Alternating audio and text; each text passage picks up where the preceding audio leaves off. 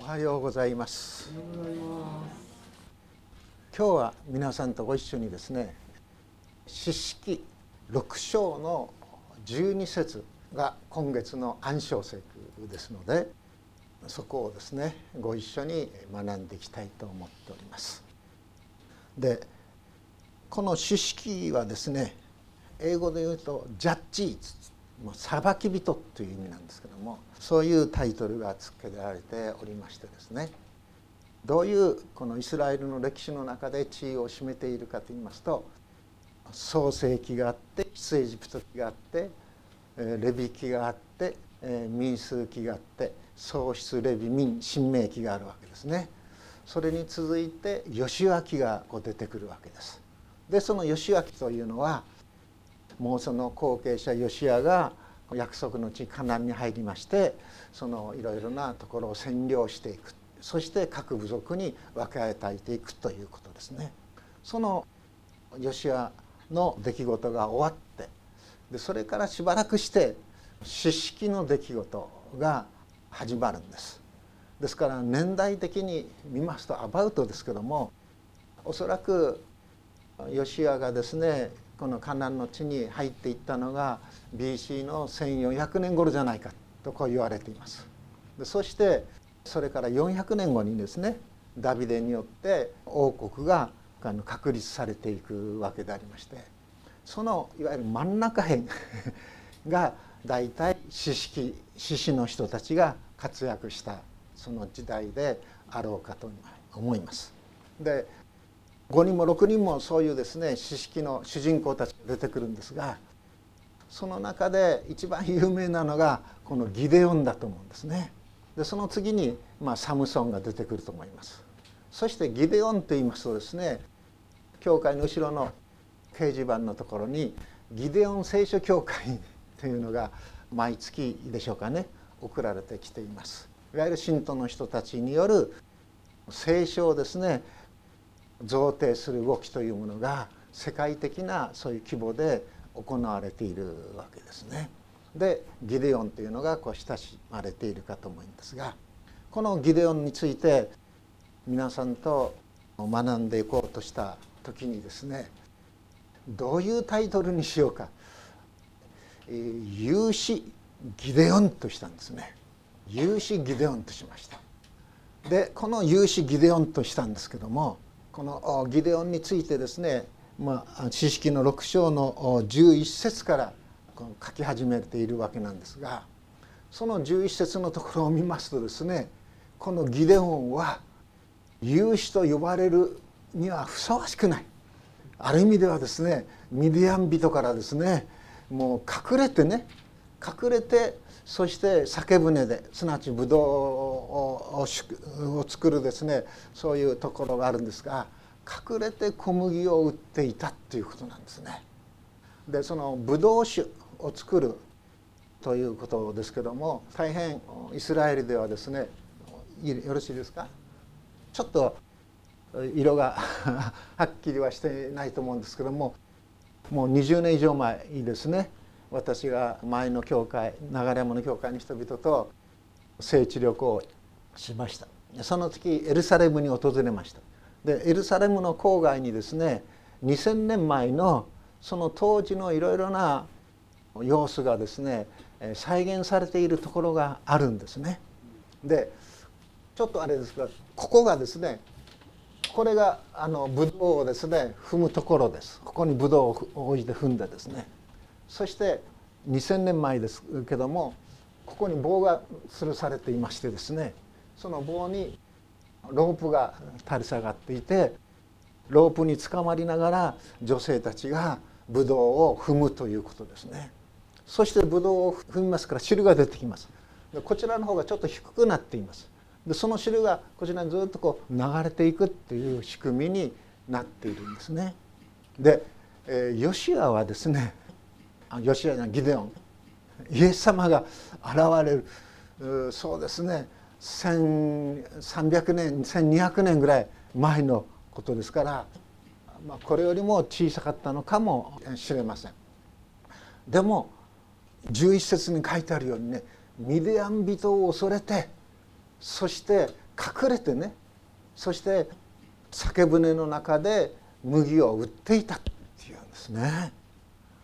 ビクビクしていたということです。でなぜそんなにこのミディアン人を恐れていたかっていうのが6章の一節からずっと書かれていますでしょ。ミディアン人というのはですね遊牧の民のようでした。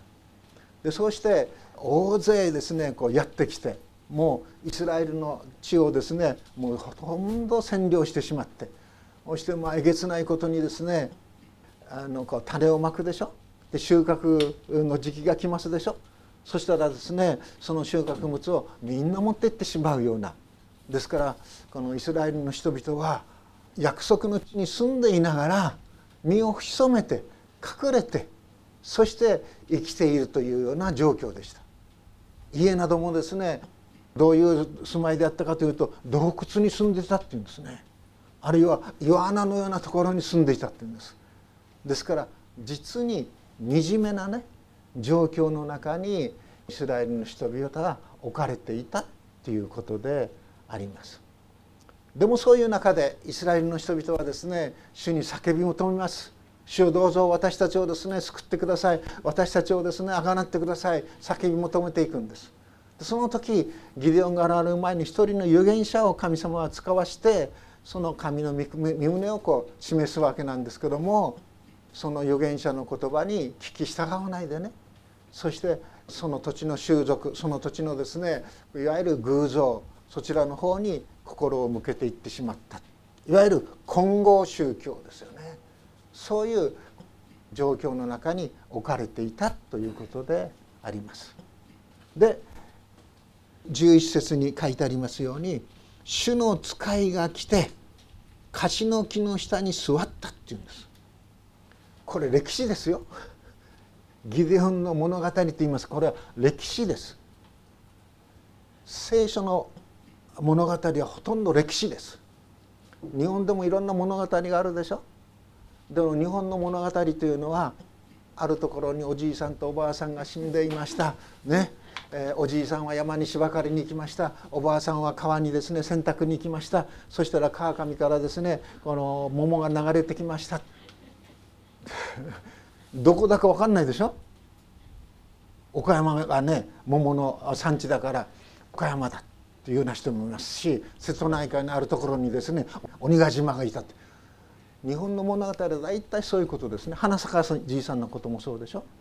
ですけども聖書で言ってこれは主の使いが現れるんです。どこに現れたかということがここでもですねはっきりと言われています。すなわちギデオンのお父さんが持っているその勝ちの木その地に主の使いが現れたっていうんですね。そしてそこに座ったっていうんです。ですから聖書を読んでいきます時にですねヘブル書の一章のところを見ますと神はいろいろな時代にいろいろな部分に分けていろいろな方法でその人々に語られたっていうんですね。そしてこの世の終わりの時にはイエス・キリストによって私たちに語られたとあります。ですからこのギデオンの時代には神はまず主の使いをギデオンに使わして語りかけるんですすなわちイスラエル人をこのミディアン人のですね圧迫の中から解放するという目的を持って神は現れたということですね。でギデオンにこう言うわけです。すごいですよね。2017年版の聖書皆さん使っていると思うんですけどもそこではですね「力ある勇士よ主があなたと共におられる」っていうんですその前の2000、えー、その前のですね新海訳の2版3番では「勇士よ」っていうだけなんですけどもこの「力ある勇士よ」まあ、言語を調べると本当にすごいですね「マイティー」っていう言葉が出てくるんです。力ある。戦いの戦士をウォーリアーという言葉が出てくるんですね。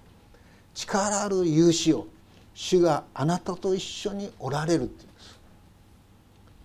これを聞いてギデオンはね大変におかしなことを言う人やなと思ったそうですね。なんか自分をからかってんじゃないかと思って。自分は力などない。弱くそしてまた自分の親族の中でも一番ちっちゃくてもう何もないそんなものにですね現れて力ある勇士をこの人私からかってんじゃないか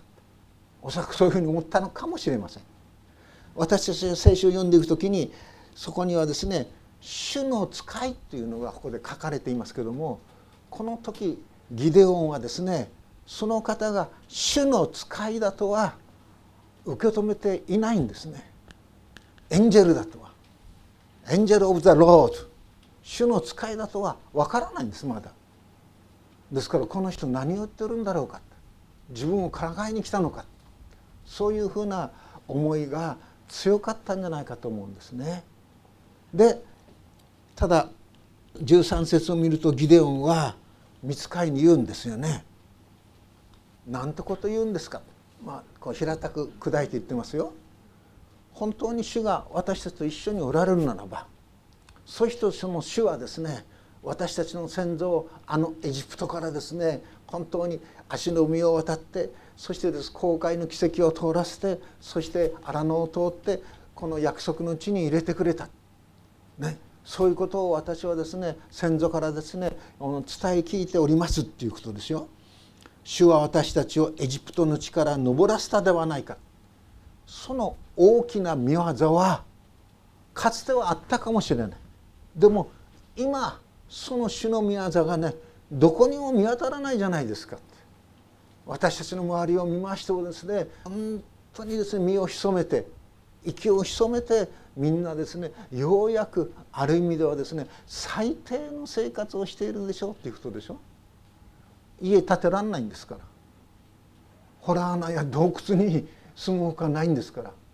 最低の生活をしているでしょう。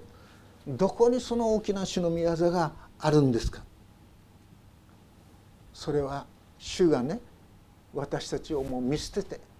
そしてミディアン人に渡されたんじゃないか。主は私たちをもう見捨てたんじゃないか。それがギデオンのね強い考えでありました。でそれからですね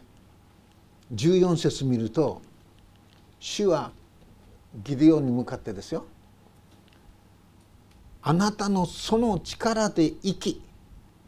イスラエルをミディアン人の手から救え。私があなたを使わすのだって言うんですね。でこの11節からずっとこう原文読んでいて感じることはこの14節で主は彼に向かってね主の使いはですね誰に言っているかその対象がはっきりしてるんです。彼だギデオンだそれがですね原文にはですねよく表れているんですね。そしてここではさらにですね「主」となってるんですね。最初は主の使いが現れているんでしょ？でも次はですね主が現れているんです。ですからこの主は受肉する前のイエス・キリストであるのかあるいはそうでないのかまあいろいろな解釈の差がここに出てくるんですけどもヘブル書の一緒にあるようにねいろいろな場合にいろいろな部分に分けていろいろな方法でというふうにこう書いてありますから主が取られた一つの方法だと思います。ですけども先ほども話しましたようにこの時点ではギデオンは自分に向かってはっきりものを言う人があのありであるお方天地死んだ万象を作られたお方イスラエルをですねあのアブラハムを選びそしてこのイサクを選びそういうお方である主だとはこの時点ではまだ知らないんです気づかないんですねですけどもギデオンはですねあなたのその力でミディアン人からイスラエル人を救えと言うんですけどもどうやったらいいんですかっていうわけでしょ。ご存知のように私の分断はマナセのうちで最も弱くっていうんですね。私の親族はですね私の士族は一番イスラエルの部族士族の中で弱いんです。力もないんです。武力もないんです。お金もないんですっていうことですね。優秀もいないんですっていうようなことかもしれません。そして私の家で私は一番若いんですって。一番若いっていうことはその家族の中で無視されるっていうことでしょ。数に入れられないんです。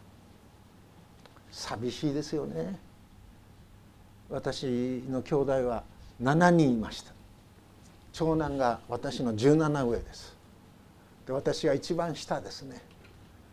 何て言われたかというとバチッコって言われたんですね。よくないですね。バチッコ。なんだか罰に させられてる。でよく言われたのは猫の尻尾って言われたんですね。猫の尻尾は切っても猫は知らないという。ことでしょだから私の家族の中でいろんなことが起こりました。でもそのほとんどは私の耳には入りませんでした。知らされていない。私がですね労して労して家族のために本当にこうやってそしてやったことに対してもですね肝心要のその理由はもう20年30年経ってから初めて知らされたっていうようなことが多いんです。実に一番若いっていうものはね寂しい思いがしますね。一方まあ兄兄からはですね妬まれたりはするんですよ。もう父親はですね私を一番可愛がった、ね、ですから私の5つ上の兄はですね私が憎くて憎くてしゃあなかった。中学生になった時その兄はですね小学生の私を包丁を持って追いました。今でも覚えてますその情景を。もうその兄も一昨年亡くなりましたけどね。ですから一番若いっていうことは若いなりにもうまあこの子には責任を持たせまいっていうふうな思いもあるのかもしれない。でも寂しいもんですね。私の栗原のこのいわゆる家業がですね本当に多くの負債を掲げてこの倒産しました。その時いろいろな事後処理をですね兄たちは誰もやらない。ですから親戚にですねこれこれの借財あるけども謝りに行ったりねどうしたらいいのか弁護士相談したりある意味では私がやらされなかったんですね。ですからある人は私が兄弟の中で一番下だとは思わなかったみたいです。残念ですけどね。まあそれはさておいて一番若いんです。本当に弱いんです。でもそれで主はねああそうじゃあ他の人探すわと言わないんですね。もう主もですねこの人と思ったらですねえー、もう本当にこう徹底的にその人と向き合うんですね。そしてギデオンの願いを聞き入れるんです。お願いです。私と話しておられるのがあなたであるという印を私に見せてください印を求めるんですね。でよく印を求めることは不信仰だのというような捉え方をしてしまうけどもそれは時と場合によるようです。このギデオンの箇所をこう読んでいく時にですねどうしても私は一人の 青年の献身の時を思い出すんです。まあ、その方もある時この礼拝の中でご自分のことを話しておられたと思うんですけどもねギデオンと同じようなことをやるんですよね。本当に主よ私ならば羊のなんとかないでもその人はもうね20世紀の21世紀の人ですからこの自転車のサドルの上にとかですねそんな印を求めるんです。でも私たちは印を求めるとねあのトマスのようにイエス様がねなぜ印求めるのかってねえー、見ないで信じる者は幸いなりということがパッときちゃいますから印を求めちゃあかんっていうふうなそういう感じになりやすいんですけどもでもここの聖書の仲介を見ていく読んでいく時にあの改革派の神学を作ったカルバンがねここで印を求めたギデオンは精霊の促しを得て求めたんだって言うんです。だから一概にダメだと言い切ってはいけませんって言うんですね。本当にその方が主であるかどうかね納得の行くまで私は知りたいんだそうじゃなければ私はねふらふらして立つことはできませんというそういう意味であるのかもしれません。まあそれでギデオンがいろんなことをやるわけですよね。でこのこちらのですね本日の聖書箇所にはこう出てこないんですけどもギデオンがですねそのお方が主だっていうことが分かるのが22節なんです。四式六章22節これでこの方が主の使いであることが分かった。それでギデオンは言った「ああ神主よ私は面と向かって主の使いを見てしまいました」すると主はギデオンに仰せられた「安心しなさい。恐れるな。あなたは死なない」って言うんですね。主の使いを。そして主ご自身を面と向かってね見てしまうならば汚れ多いあのイザヤがですね唇の汚らしさもなと言っています。そしてあのパウロでさえ本当に罪人の頭だと言っている。そのものが滅びてしまうという恐れをね聖なる恐れをギデオンはこの時持つんです。すなわちギデオンは自分と今まで語ってきてくださったお方が主が使わした主の使い天使でありあるいはまたその天使と相まって主ご自身が語ってきておられたんだということがこの時はっきりと分かるんですね。それから臆病者ギデオンが勇士に変えられていくんです。ビクビクしていたギデオンがですね主のお言葉の通りに生きるその信仰にって歩み始めていくということです。ですからこの後ミディアンとの戦いね大勢の人たちがですねギデオンについてくるわけでしょ3万人以上の人たちが。でも主はですねそれはあんまりにも人数が多すぎるからもうちょっと減らしなさいって言うんですね。どうやったら減らすのか、まあ、知恵をギデオンに与えるわけでしょ。その川のほとり泉のほとりに行きなさい。行ってですねそしてですね舌をですねその水の表につけてですねベロベロ犬が舐めるように水を舐めるように舐めたものその人はダメです。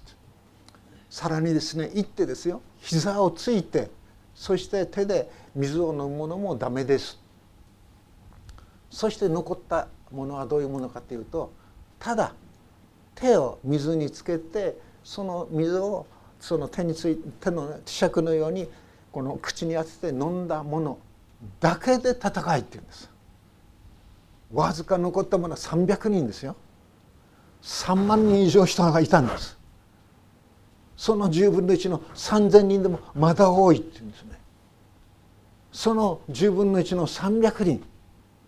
この300人で行けっていうんです。そして策を与えるでしょ。100人ずつ3つに分けて。壺を持たせて。壺の中に松明を入れさせてそしてギデオンがですねこういうふうに叫べ。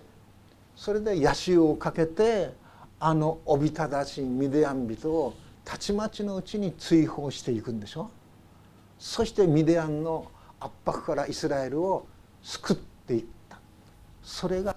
ギデオンですよね。まことに神がことを行う時私たちはともすればですね肉の力に頼りがちになります。でも一番肝心要なものは何かというならば主を見上げて主のお言葉の通りに歩んでいくということであります。私はイエス・キリストがですね贖い主としてこの世に現れたでしょ。でその時にイエス様はすべて疲れた人重荷を負っている人は私のもとに来なさい。私があなた方を休ませてあげよう。そうお語りになりました。この詩式の6章の12節はそのマタイの11章の28節につながっていくそのお言葉であると思うんです。疲れた人。いや疲れ果てた人。もう人生のあの問題この問題にですね本当に疲れ果ててある意味では精魂尽きた人とも言えるかもしれません。あるいは重荷を負っている人下ろせるものは重荷ではないですね。下ろせないものをにこの担っているそれが重荷なんです。その重荷を負ってあえでいるそういう人々にあえてイエス様は語りかけるんですね。私のもとに来なさいって言うんです。私があなた方を休ませてあげよう。この私があなた方を休ませてあげようということはあのギデオンにですね力ある勇士をと語りかけたと同じ言葉ですね。ある意味では。休ませるということはリラックスして新たな力に満たしてくださるということです。あなた方を休ませてあげよう。そのように私たちを新しくしてくださる。なぜならば私のくびきはですね追いやすく私の荷は軽いからなんだ。そして私はへり下っているからなんだ。だから私のところに来て学びなさい。そうすれば魂に安らぎがきます。そうすれば心に平安がきますよ。ということです。これは現代の私たち日本の中に住んでいる主のしもべたいクリスチャンたち一人一人に対する主の語りかけではないでしょうか。かつてはいくつかの世界宣教大会に私も出させていただきました。そういう中で本当に各国のですね宣教レポートはですね目覚ましいものがありました。日本の宣教レポート本当にですねもう身をちっちゃくして話すようなことですね。日本クリスチャン何パーセントですか？人口の。1%いないかもしれない。何やってるんですかっていうふうなそういう言い方ですよ。戦後アメリカから宣教師があるいはいろんな国から宣教師が来てそして活躍していってくださった。でもなおかつ数から言うならばほんの一人にしか過ぎない。何やってるんですかというようなことですね。ですから日本の福音派の指導者たちはですねパーセントで答えたくないんです日本クリスチャン人口何パーセントですかっていや大体キラキラアバウトって言うんですよ。うんまあプロテスタントが100万カトリックが50万150万ぐらいです。まあでもこれは20年ぐらい先ので前のですね数字ですから今はどうなってるか分かりません。本当に何やってるんかっていうふうなこと。お隣の国と比べて日本は何なのか。そういうふうにですね非難されることが多いんです。ですけども恐れることはないんです。おののくことはないんです。イエスをキリストと信じ仰ぎ聖書に親しみ主が愛されるこの教会を本当に愛し互いにですね使い合い互いに許し合い足を引っ張り合うんじゃなくてですよ。避難し合うんじゃなくてですよ。賭けが合うならばその賭けを追い合い。そしてあるべき姿をですね本当に追い求めていく時に主はそこに宮沢を表していてくださるんだ。